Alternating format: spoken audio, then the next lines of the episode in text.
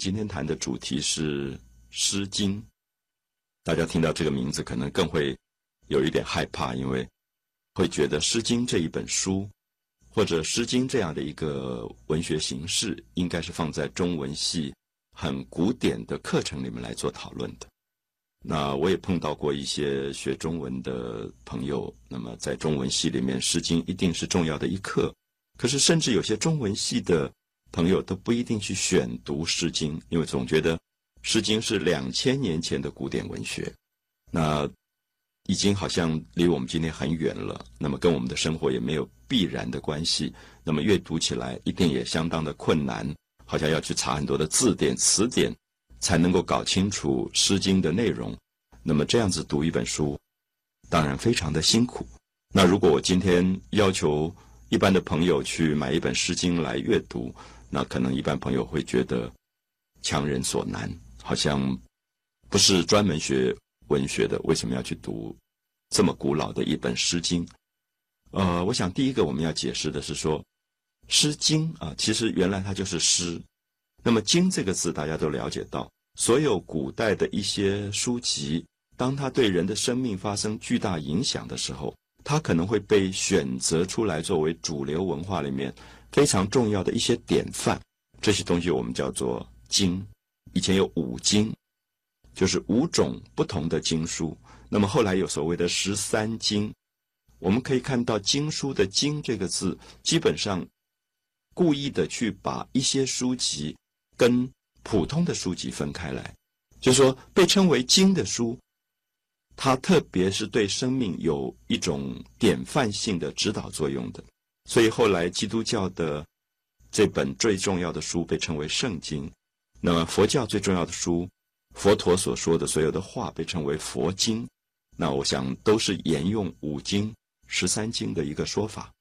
所以我们在这里用这个角度可以了解说，《诗经》是最早的诗。那么后来因为感觉到这样的一本书，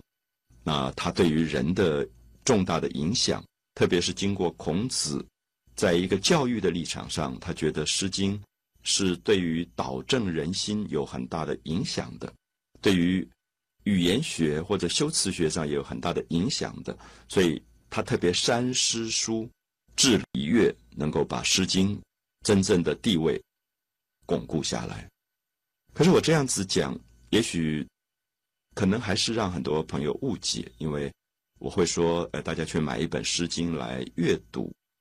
我想，如果我们回到两千年前，在孔子之前的话，我们了解到《诗经》并不是一本书，《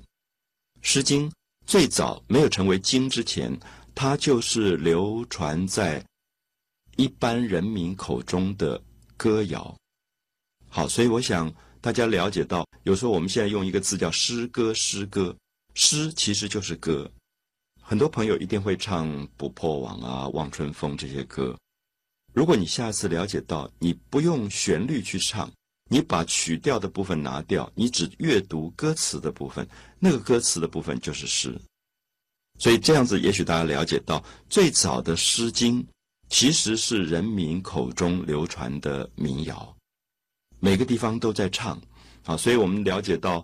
呃，《诗经》里面有一部分我们称为国风，啊，叫十五国风。其实是在讲春秋时代的时候，有很多的小国家啊，当时并不是一个完整的统一的政治的状况。陕西这边流行唱一些民谣，河南也有他自己流行的民谣，所以十五个地区流行的民谣被记录下来，被称为十五国风。好，我们知道“风”这个字，